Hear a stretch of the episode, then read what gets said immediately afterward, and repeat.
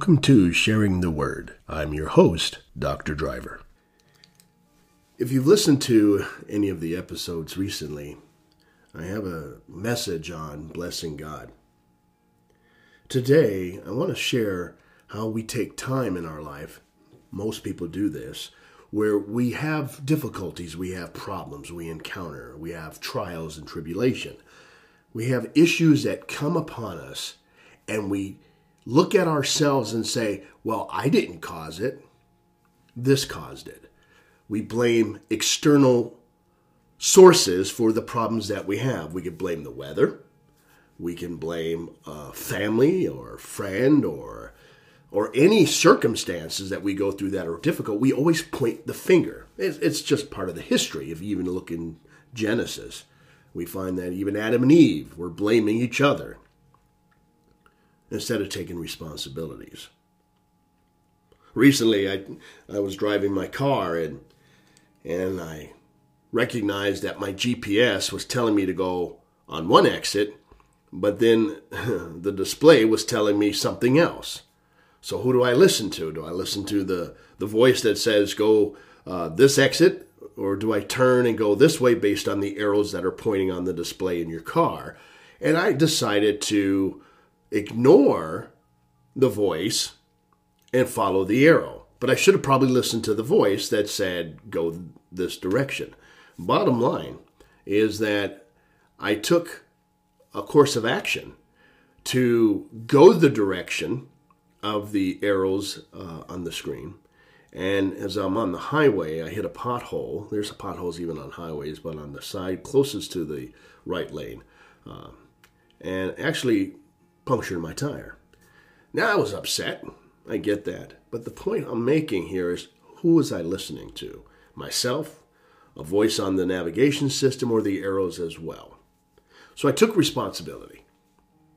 I had to because I now have a flat tire. I even had to call my uh, my producer and say, "Hey, I'm going to be late. I hit a pothole." I didn't blame my navigation system. I didn't blame the drivers on the road uh, I had to take responsibility. I even got up early just to be on the road on time to get to my destination. But in that example, listen to me, friends, the navigation messes up routinely. Recalculating, rerouting, rerouting, go in this direction. You hear you hear these voices. It, it just always says recalculate, rerouting, and whatever it does. But I still know the direction I should go, but I'm listening to the navigation system. So if I'm lost, I could tell my boss, the producer, anybody, uh, well, the navigation told me to go this way. No. we have to get to the point where we stop making excuses when we're confronted with things that we go through that the outcomes are not as positive, they're negative. Now, there are times, and you know this, where we even blame not just the circumstances, like, say, a navigation system or bad weather or potholes in the road or uh, a friend or family member. We can blame anybody and everybody so that we look good, preserve our insecurity, preserve our, our self esteem, our self efficacy is getting damaged here. If I take responsibility, that makes me look dumb, stupid. You know the words that you speak to yourself. Take responsibility for your mistakes instead of blaming, and I'm going to say blaming everything and everyone that's involved or in your circle. Now, the thing that really does get me at times, instead of blaming the circumstances or the people and everything else, we still have our own volition, our own choices to make. I could take responsibility. I didn't have to listen to the navigation system. I know the direction. I did my homework before I even plugged it in, typed it in.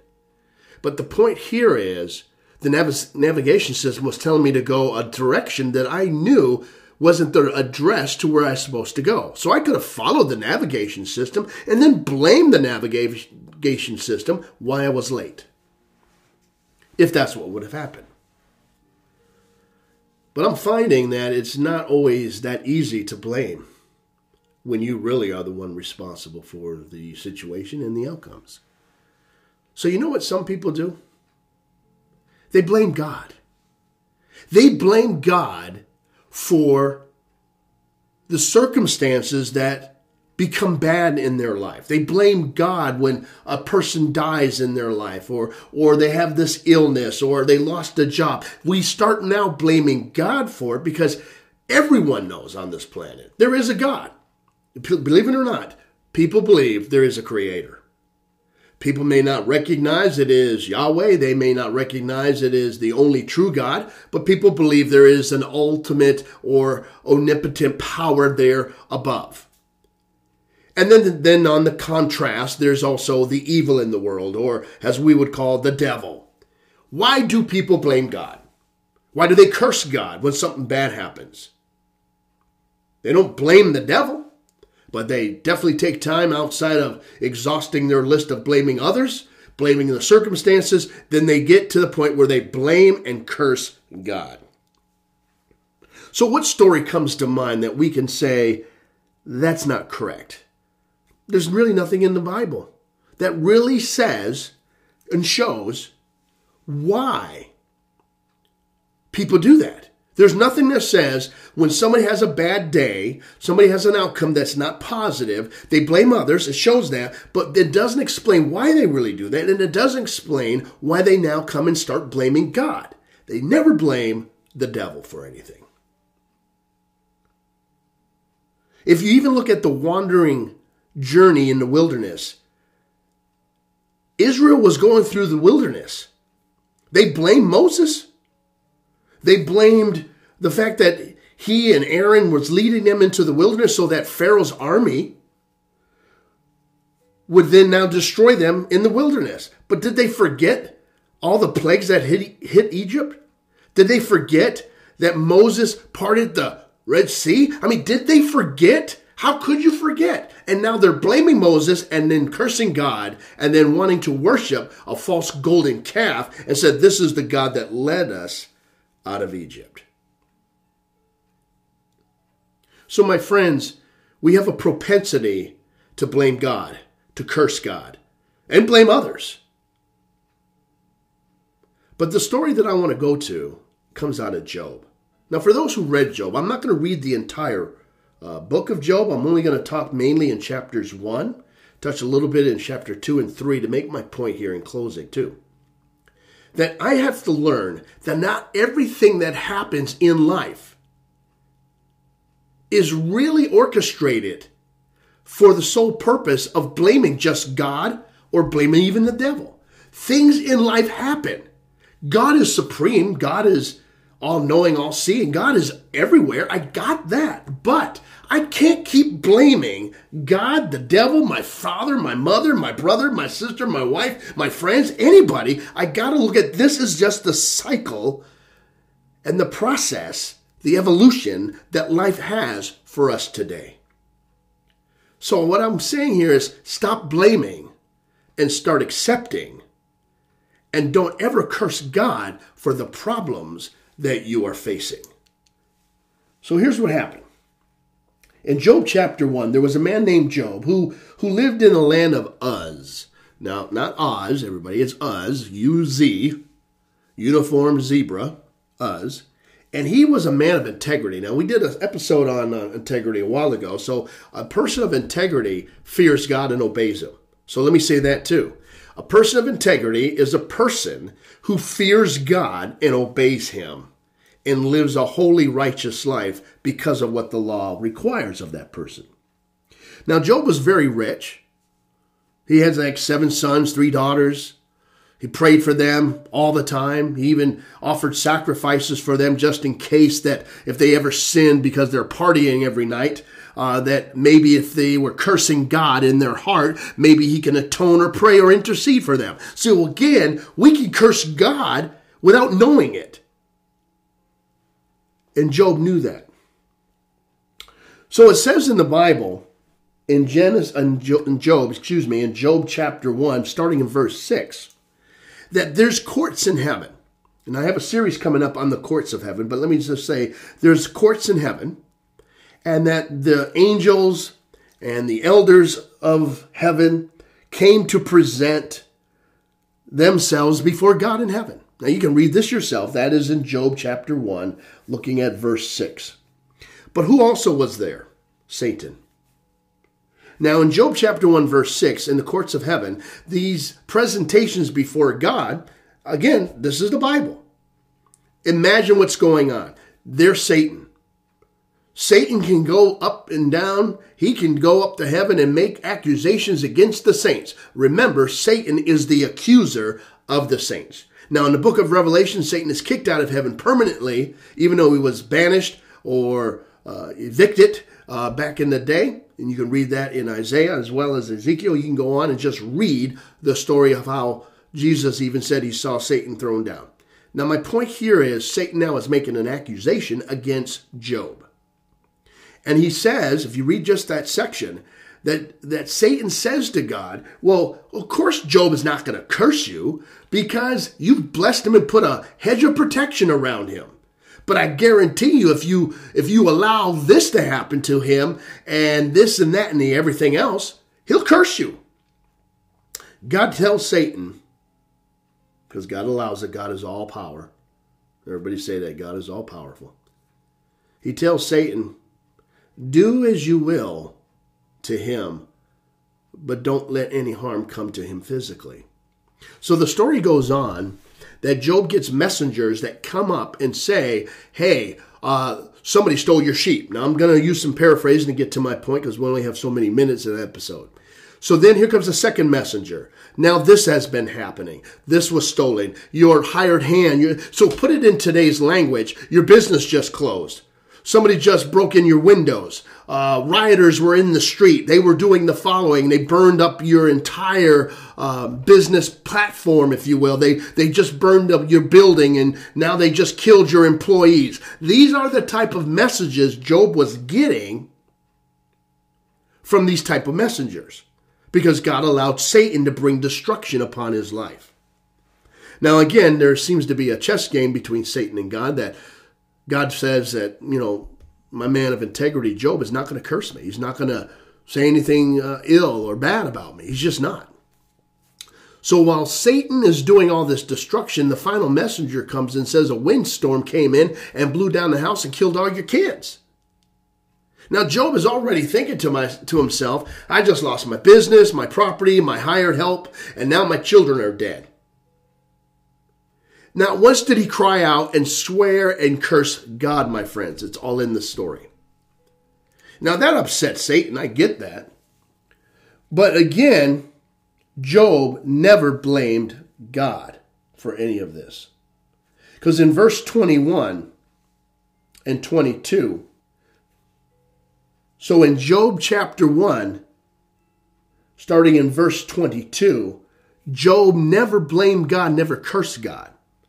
It says, in all of all the activity that just happened in his life, all the dangers and the damages, the deaths, the robbery, things falling out of the sky and killing his property, his animals, his children are now dead. It says in verse 22, in all of this, Job did not sin, did not sin by blaming God. God giveth, God taketh away. God giveth, and God taketh away. So Job never blamed God. He knew that all the blessings he had in his life came from God. He knew that his business and being the richest man in the area, he knew that all that was a gift from God. And he always prayed for his family, prayed for his people, prayed for his business, prayed for everybody. And yet here comes Satan in the courts of heaven now making an accusation because God even said, Have you considered my, my man Job, man of integrity? Because Satan was just roaming around checking out what was going on there on planet Earth. Does that happen? I believe it does. You could be living a life and be comfortable with your nine to five job, with your good pay and your salary, and you have your nice house and you got your benefits, you got three kids, you're living large, you're loving it. But Satan is not going to attack you if you're never praising God. Satan is never going to come after you if you don't intercede and pray for others. Satan will only bring up as he scopes the earth and checks things out, he will only come to attack and make his presentation before God to attack your integrity and make an accusation. Look at Joe over here. Look at Mary over here. I bet you, Lord God, if you allow me to stricken them with disease, if you allow me to take a loved one, if you allow me to, to damage their business, I guarantee you, God, they will betray you. They will turn their back on you. God could say, go ahead, but leave her alone. Don't touch her. So Mary loses a job. Mary loses a business. Mary's husband cheats on her. You get where I'm going with this. Mary still goes into her prayer room and cries out to the Lord and says, Lord God, you are great. You are mighty. Your love endures forever. We have a choice to make. You either can curse God or you can bless God. I choose to bless the Lord. Never blame him. Never curse at him. And I can tell you, I've had some trials in my life. And maybe the scriptures were always in there to where I didn't blame God for it. And I definitely did not curse his holy name. Job didn't do it. Job did not do it. So let me just say this Satan will never give up attacking, especially if you're living righteously before God when Satan scans what's what's going on in the world, and he knows that Susan, Mary, uh, Kevin, Tommy, uh, Shannon, uh, uh, Robert, all these people, Jim, they're all out worshiping God. They're praising the Lord. They're giving their first fruits to God. They're living a life that pleases the Lord. And the Bible says, even in the epistles of even Timothy, that those who want to live a godly life in Christ Jesus will suffer trials and tribulation. Psalms tell us this. A righteous person may face many trials, but the Lord delivers them from them all. So, my friends, you got to ask yourself do you take responsibility knowing that being righteous, you're going to have trials? And I would say, take note of that. We can't just worship the Lord because he blesses us. We worship the Lord in good times and in bad times. Job knows this, and Job never blamed or cursed God. Satan now was upset. So Satan says in verse uh, verse 4 of chapter 2, Satan replies to God by saying, Skin for skin, a man will give up everything he has to save his life. But reach out and take away his health, and he will surely curse you to your face. The Lord says in verse 6, All right, do with him as you please, the Lord said to Satan, but spare his life. So Satan left the Lord's presence, and he struck Job with terrible boils from head to foot. Now, my friends, let's apply what's going on today. You're a person of integrity. You fear God and obey his commands. You pray for others. You live holy and righteous lives. You will suffer some trials and tribulations, but I'm here to tell you continue to praise the Lord. And if you're struck with a disease, continue to praise the Lord. If you're struck with some form of illness that nobody can explain, praise the Lord. Job had boils from head to toe. He was even disfigured to where his family and friends couldn't even recognize him. And even with all that, his wife, this is in chapter 2, even his own wife said, Why don't you just curse God and die? His friends would look at him and say, You look terrible, but we feel sorry for you. We feel sorry for you. But Job would never blame or curse God for all the trials, the travail, and all what's happening in his personal life, physically as well. But when you look at even his own wife in verse 9 of chapter 2 of Job, his wife said to him, Are you still trying to maintain your integrity? Curse God and die. Now, I get it. You may be disgruntled. The wife may be angry, uh, but blame Job for it. Remember, I talked about blaming.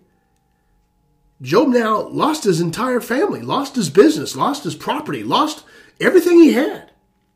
His bank account was was drenched, or not even drenched. His, his bank account had negative balances, not sufficient funds.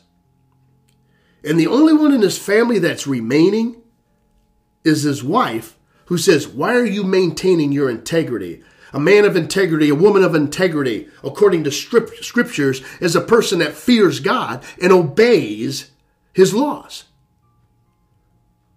And because he fears God and obeys the commands, the Torah, the oral traditions, he obeys God's voice. His wife says, Curse God and die. Why are you holding on to your faith? Why are you holding on to what you believe? Why are you holding on to your integrity? Why do you believe in God? Why you keep worshiping God? Why you keep praying for that person? Why you praying for those who are cursing you? Bible says, those who curse you, you bless them. You pray for them. She's now saying, curse God. Why are you maintaining your integrity? I like Job's response, and I'll close with this, and we'll have part two on this. Verse 10 Job says to his wife in chapter 2 of Job, You talk like a foolish woman. Should we accept only good things from the hand of God and never anything bad? So, in all this, Job said nothing wrong. My friends, if you have anybody in your life that knows that you're a believer, that knows you live by faith and you're going through difficult times, they, they might not know what to say to you. But even if they say anything to you, in their self righteous approach at times, like Job's wife, and we're going to talk about his friends in the next episode, you sometimes have to be careful what you say in, in response. They may sound correct in everything they're saying, but the enemy could even use that to get you to curse God, to blame God, to say something that may sound like you don't have any faith in God. But Job said, Should I only accept only the good things that come from God and never the bad? God is a gracious God. He forgives, He heals. But I'm going to tell you, I'm always going to continue to bless and praise the Lord.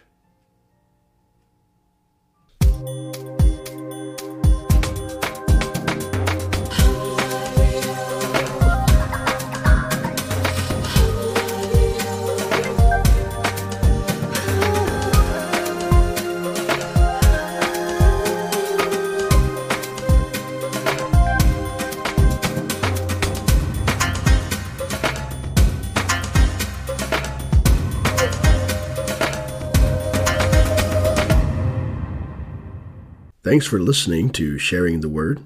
Join me again as we discuss Bible topics that will help you live a victorious life through Jesus Christ.